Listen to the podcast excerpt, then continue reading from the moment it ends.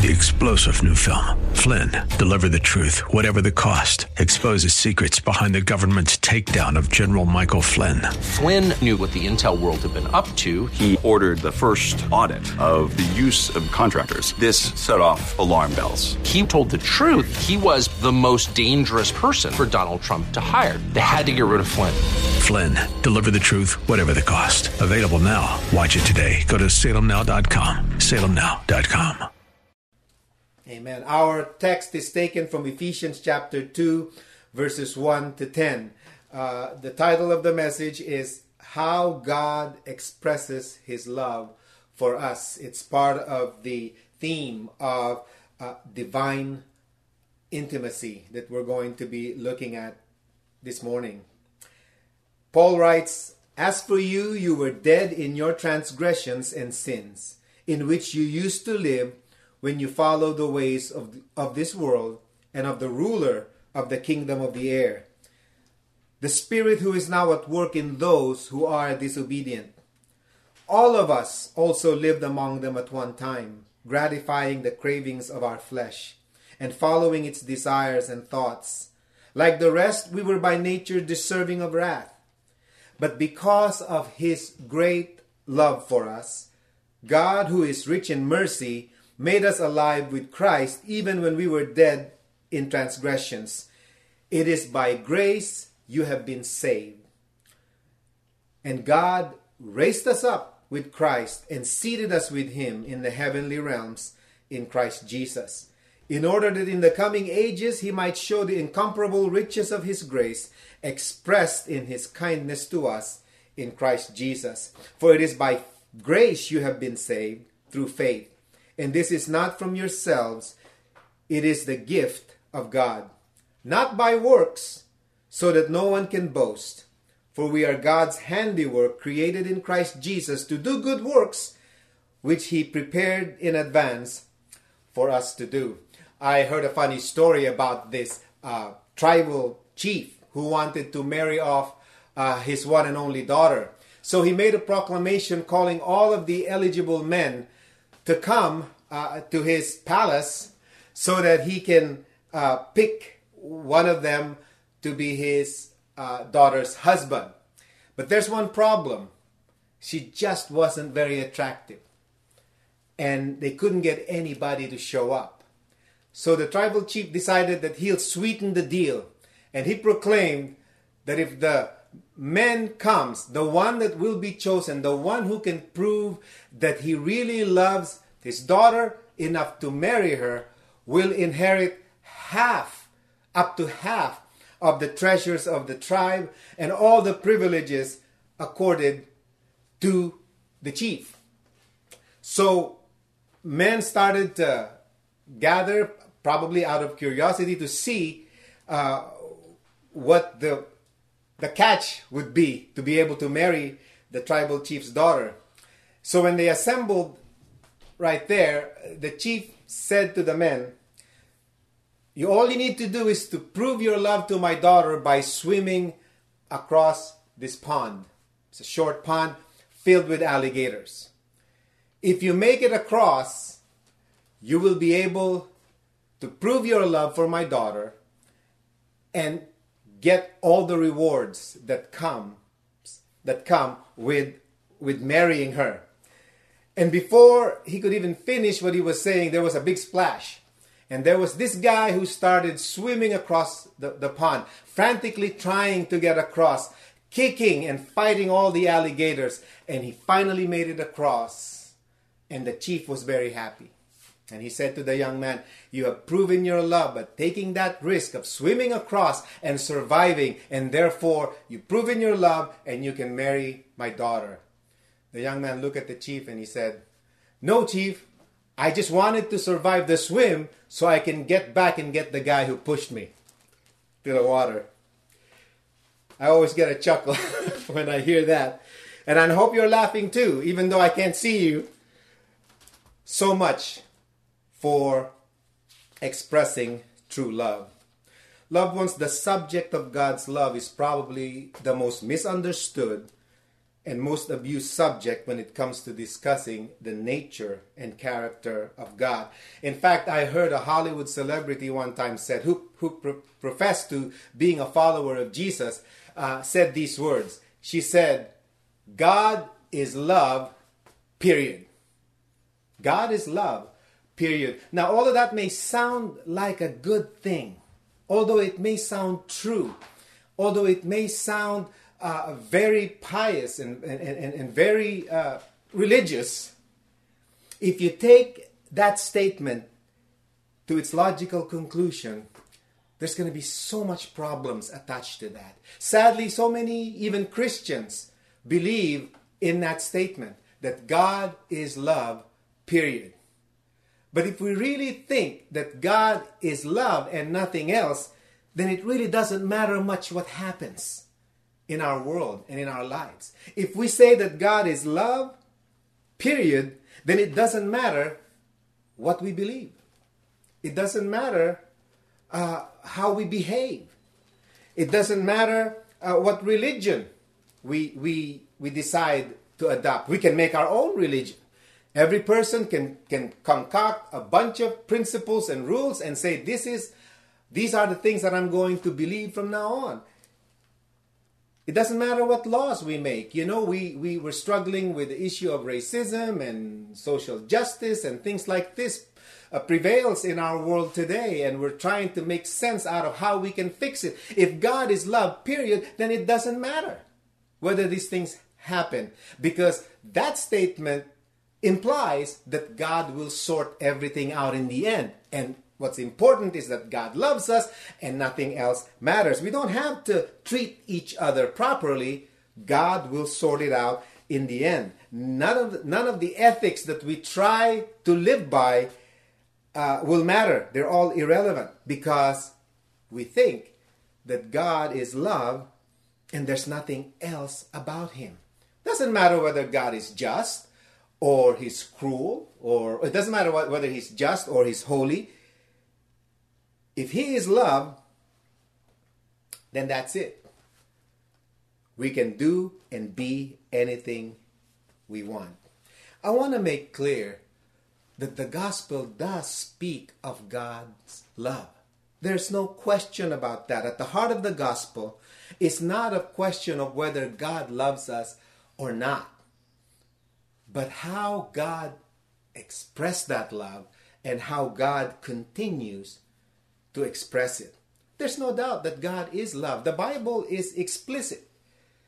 It's very clear about that. In fact, in Romans chapter 5 and verse 8, a verse that every Christian should know, says these words.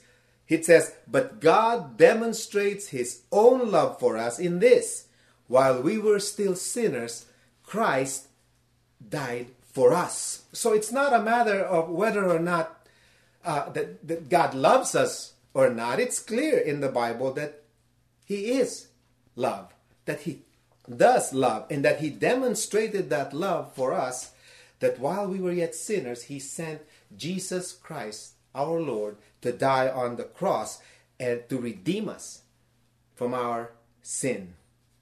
So it's not a matter of whether or not God loves us. The real question is how does God express that love for us on an ongoing basis? Let me submit to you this morning that God expressed his love for us and continues to express his love for us through Jesus in two ways grace, mercy, and truth. Well, wait a minute. That's not two, that's three. Now, I just want to explain a little bit about this word grace. Grace and mercy should be understood as one and the same. They're the two sides of the same coin. I'm sure all of us, if we had been a Christian for any length of time, understand that grace and mercy go together. Okay? Grace is getting what we do not deserve, and Jesus provided that for us. Mercy, on the other hand, is not getting what we do deserve. So they must be understood and applied together. So when I use the word grace, I am using grace and mercy together. So, so the Bible says that God expressed his love for us by his grace, mercy, and truth. And God expressed that in the person of Jesus. So that's why if we if we want to say I want I, I want to know how God showed his love towards me, we look to Jesus. The Bible says in John chapter 1 and verse 14, the word became flesh and made his dwelling among us. We have seen his glory, the glory of the one and only Son who came from the Father, full of grace and truth. We recognize his grace and his truth and the truth of his word. Grace and truth are the vehicles or tools, if you will, that God uses to express his love for us. They are the proof proves that God's love is in us. In other words, the presence of God's grace and truth indicates the presence of that very love, the manifestation or the application of God's love in our hearts. The question that we're going to ask this morning is how do I know that for myself? How do I how do I apprehend that in my own life? Okay? Because it's central to the gospel we have to know how God expressed His love for us. How do I know that, that God really expressed that love for me? And how do I know how to express that same thing to other people? Because that's how we experience the love of God. Okay? Our verses this morning gives us three realities that will help us apprehend the love of God as it is expressed in grace and truth. Number one, in order for us to apprehend it and to understand that we have that love, we need to first recognize that we were once separated or alienated from God. Look at verses 1 to 3 again. It says, As for you, you were dead in your transgressions and sins, in which you used to live when you followed the ways of this world and of the ruler of the kingdom of the air, the Spirit who is now at work in those who are disobedient all of us lived among them at one time. Now that's very important. You need to underline that if you have your Bible. Gratifying the cravings of the flesh and following its desires and thoughts. Like the rest, we were by nature deserving of wrath. No one will ever become a Christian and experience the love of God, or for that matter, express the love of God and demonstrate that love unless a person first recognizes his or her separated state from God. No one, none of us, is born a child of God. That's why the Bible says we must be born again. No one is born a Christian. That's why we don't baptize babies at our church. Uh, instead, we dedicate them to the Lord in the hope that the Christian parents uh, will be able to raise their children in the knowledge and admonition of the Lord, to teach them the gospel, so that at one time, at the, when the time comes, rather, in their lives, they will make that decision to follow Jesus, to put their faith in Jesus, and be born again. Uh, every one of us we're born with a with a sin nature. And you're probably saying to yourself, "Well, I know that already, but why do we need to really uh, uh, understand what's going on?" It, it, it has to do with that with that experience of love. It's it has everything to do with understanding the love of God and how we can express that love to one another as well. Every one of us were born with a sin nature. Uh, as you know, nobody taught you to violate the law of God you just did it. Nobody ever taught me to lie. My parents never taught me to lie. Uh, my parents never taught me to think bad things about other people. I just figured it out myself. Why? Because I and all of humanity, all of us, were sinners by nature, and as we grow up, we nurture that nature. And that's why we need to come to grips with the fact that we are separated from God even at birth. Now, that has nothing to do with whether God loves us or not or anything else. It has everything to do with the nature that we find ourselves in. Uh, the verses that we've just read indicate our separation from God in, in three dif- different aspects of life. At one point in our lives before we came to faith in Jesus, before we were born again, the Bible says that all of us, okay, all of us used to follow the ways of the world. We were worldly. What does it mean to be uh, worldly? Uh, it means we tend to adjust to the popular culture and trends. We embrace the idea of the secular wisdom without regard to God's revealed word. Without, re- without regard to the revelation that God has given us through Christ Jesus. That's what it means to live in the world. Uh, the Bible says that friendship with the world is enmity against God. Now, when I speak of the word, the, the word world, as the Bible speaks of it, it's it, the world is is that system in humanity that attempts at managing every area and every issue of life outside of God's rule. The Bible says, and the Bible testifies that all of us at one point were separated from God, evidenced by the fact that we follow human standards, human instincts, human laws. Everything that we created for ourselves, that's what we follow, outside of God's revealed word. The second thing uh, uh, that, that, that, that shows that we are separated from God is that we follow the ways of the devil. The Bible says the devil is the ruler of this world. And and uh, you may you may be thinking you you're crazy. You're calling us all devil worshippers? No i'm not calling anybody that. I i don't even think that we think about that consciously. I knew i i wasn't serving the devil even though i was not a christian. That's not the point. The point is the devil has been deceiving people from the beginning uh, he, he tries to deceive people into thinking that there's always an explanation to everything outside of what God has revealed in his word. I mean that's that's that's the devil's primary scheme. You know, to deceive people into thinking that God is not involved in our lives. Okay, there's always an explanation to what happens in the world. There's a social and physical and psychological explanation, scientific explanation uh, that on, on everything that happens in the world.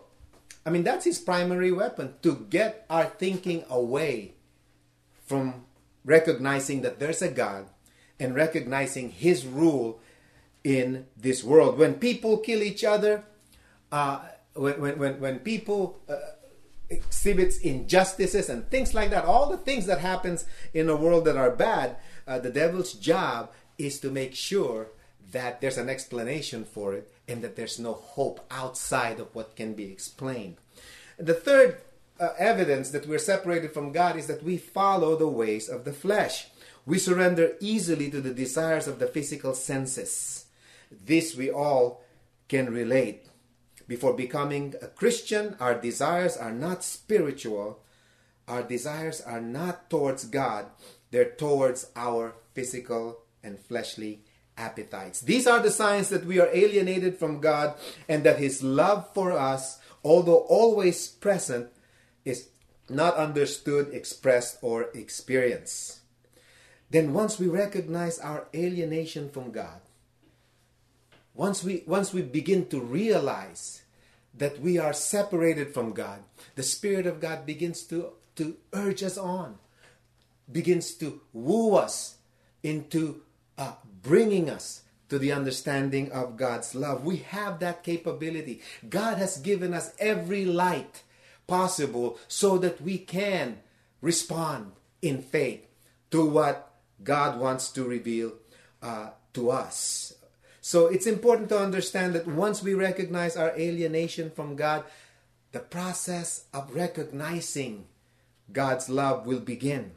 John 6:44 Jesus says, "No one can come to me unless my Father who sent me draws him." The word is helkuo, and I will raise him up in the last day. Uh, listen, God is inviting us to a relationship with him. I want you to take a few moments this morning and just begin. This is 2021. Let's just begin to recognize the, the relationship we have with Jesus, the relationship we have with God What's what's the quality of it? What's the nature of it? Uh, don't don't shut me out in this message. Okay, some of you are listening, maybe you're not a follower of Jesus and you have heard the gospel. The fact that you're hearing the gospel, the fact that Jesus came and died for your sin, uh, the fact that he offered his life so that he can give you eternal life, that's God's way of wooing you. That's God's way of inviting you to a relationship with him. You need to take that step of faith to receive that invitation because God is not far away from you. God is not far away from us. The Bible, in fact, says that He is as close to us as our breath. But God is wooing us, He's inviting us, He's trying to bring us to that relationship because He wants us to experience the love that He has offered to us by grace through faith in the Lord Jesus Christ. There's a next there's a second thing that happens when we recognize God's grace and truth and that is we are regenerated and made alive in Christ Jesus. Look at verses 4 to 6. But because of his great love for us, God, who is rich in mercy, made us alive with Christ even when we were dead in transgression. It is by grace you have been saved, and God raised us up with Christ and seated us with him in the heavenly realms in Christ Jesus. In Christ we have been born again. Once you come to faith in Jesus, once you say to Jesus, Jesus, I recognize who you are. I recognize you are God's Son.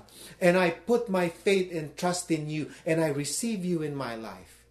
And I invite you to come in and take over my life. The moment we come to that place in our lives, the Bible says that we are regenerated.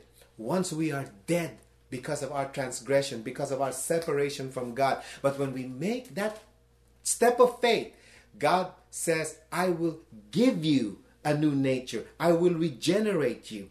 And at that point, loved ones, you and I are going to recognize that we are saved because we will understand that our salvation uh, is a demonstration of God's love for us.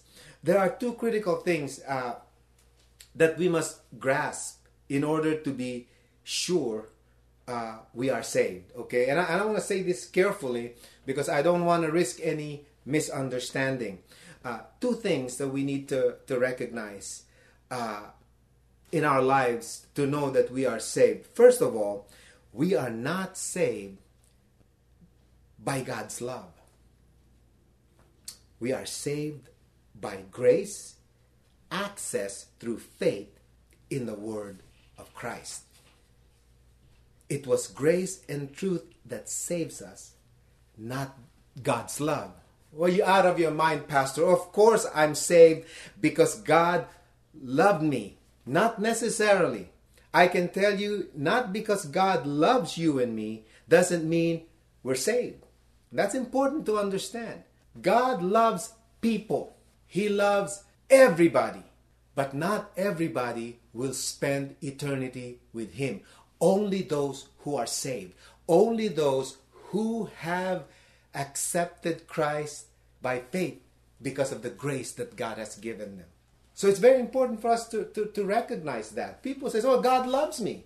Of course, He loves me. He's going to save me. Not necessarily. God's love doesn't change. God loves you and I.